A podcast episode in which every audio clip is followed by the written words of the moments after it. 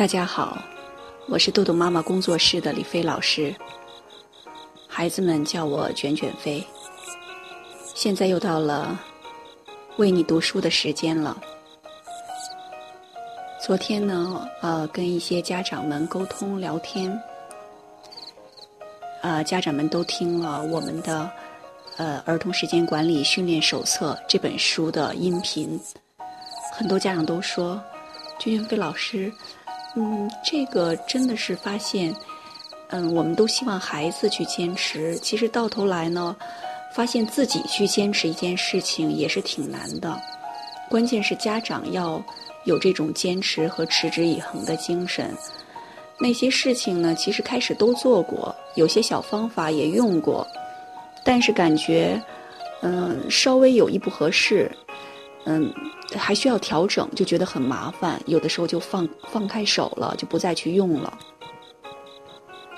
所以呢，我们在用到这个呃，我教给大家的儿童时间管理的一些方法的时候，我们在很多时候都会发现，你制定出一张表格，嗯，是需要不断的调整的。这个需要我们的爸爸妈妈们也具备持之以恒的精神，我们坚持下来。我们讲身教胜于言教，这个时候呢，我们就是在给孩子们做一个很好的榜样。就包括我介绍的写美言录的方法，鼓励怎么去鼓励孩子，每天要坚持给孩子写一句美言录。那么这都是需要我们的爸爸妈妈们花一定的精力。花一定的能量，每天坚持去做的。当我们去坚持这样做的时候，我们可以观察一下我们的孩子会出现什么样的变化。好，那继续我们今天的读书时间。我们已经为大家完成了这本书的四个章节，今天要进入第五章的学习，完善孩子做事的准确性。克服粗心大意。经过前两周的训练，孩子的时间表、星星表、礼物单都基本建立，并开始实施了。他们已经对模块一早晨、模块三下午放学后的任务标准非常清楚了。假如你上周选择的是模块一和模块三的话，这时，要根据你自己的实际选择模块来改变，并因为每天都能得到红星、换礼物、被鼓励、更多的自主时间等，孩子大大提高了完成任务的速度。本周在保持和巩固上一周的任务模块一和模块三的同时，要加入学校的表现，也就是模块二和作业的质量。模块四等其他项目，这些标准见豆豆星星表。如何让孩子愿意增加任务？要让孩子愿意增加任务，首先要和孩子建立良好的亲子关系，孩子才愿意与父母合作，共同完成任务，达到目标。其次。是父母要了解孩子的经济法则，激发他们积极主动完成任务的动力。亲子关系是我们每个人来到世间的第一个人际关系，它对我们每个人的身心健康都十分重要。在建立亲子关系时，总是存在这样或那样的问题，关系太亲密了，恐怕产生溺爱。关系疏远了，又恐孩子抱怨，做父母的常常不知如何是好。根据笔者多年的实践，以下两点供家长参考：一，家长要学会减压放松，疏解自己的压力，不要把自己的压力转嫁给孩子；二，是家长要学会。和孩子共处的方法，真心陪伴孩子，不批评，不指责，不评价。在良好的亲子关系基础上，如果能够激发孩子得到更多红星的愿望，他就愿意挑战更多的任务。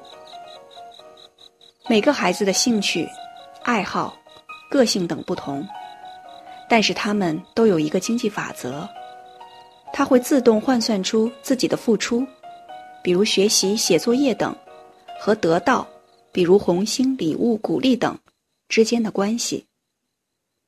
如果他认为得到不小于付出，大于当然更好，可能孩子就会更愿意去付出。这就是孩子的经济法则。家长要清楚了解自己孩子的经济法则，才能制定行之有效的激励措施。所以，增加任务时，一定要根据孩子的经济法则。让他觉得，增加任务，也就是付出，能够获得更多的回报，也就是得到。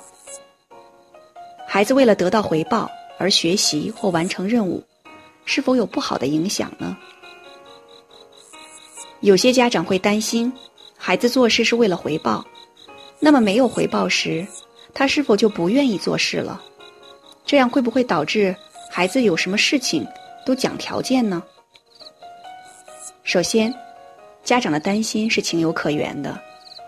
其次，这里的回报不是单指物质的，还包括精神的，如被鼓励、被肯定、被尊重、有价值感、获得成就感等。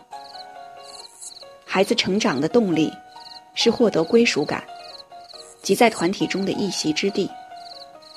他们通过两个方面达到这个目的。一是在团体中被肯定，二是对团体有贡献、有价值。这里的团体，首先是家庭，其次是幼儿园、学校、社会等。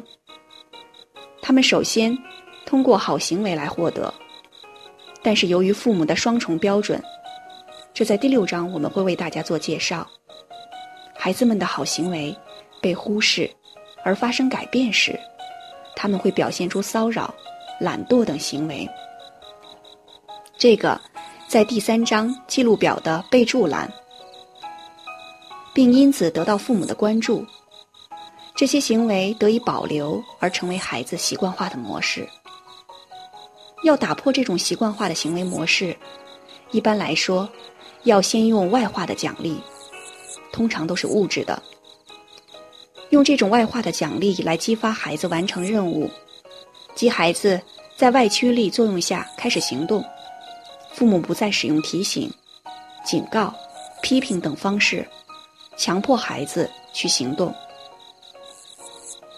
在孩子为了获得某种外在奖励而积极完成任务的过程中，父母要用放大镜、显微镜去发现孩子的点滴进步，并及时鼓励和肯定。孩子的主观努力，将孩子的进步和努力连接在一起，形成因果关系，孩子就会感受到成功的喜悦，而体验到成就感。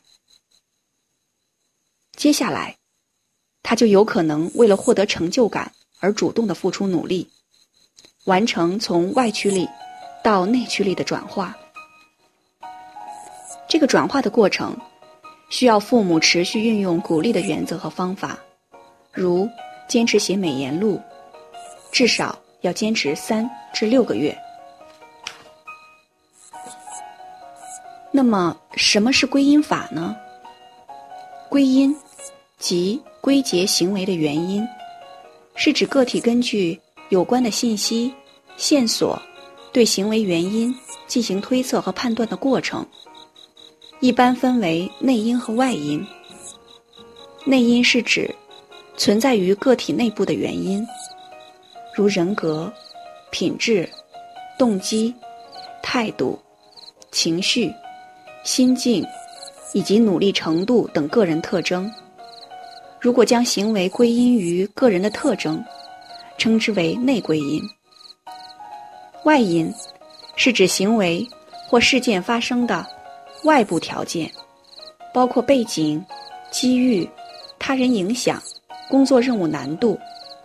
如果将行为原因归于外部的条件，称之为外归因或者情境归因。在成败归因中，成功时，孩子倾向于内归因，父母则倾向于外归因；失败时，孩子倾向于外归因，而父母倾向于内归因。这种父母和孩子对成败归因的不同，叫做动机性归因误差。我们知道，孩子的行为受到内外因的影响，既有外部环境的影响，如物质奖励。也有内在的主观努力，如付出时间和精力。但是内归因和外归因是可以选择的，因为成功归因有利于自我价值的肯定。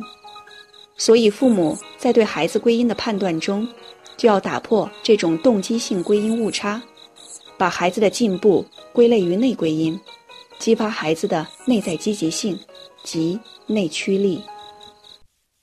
好。今天的内容就到这里结束了。如果您想下载时间管理训练的工具，请关注公众号“豆豆妈妈儿童时间管理”。感谢您的倾听，我们下次再见。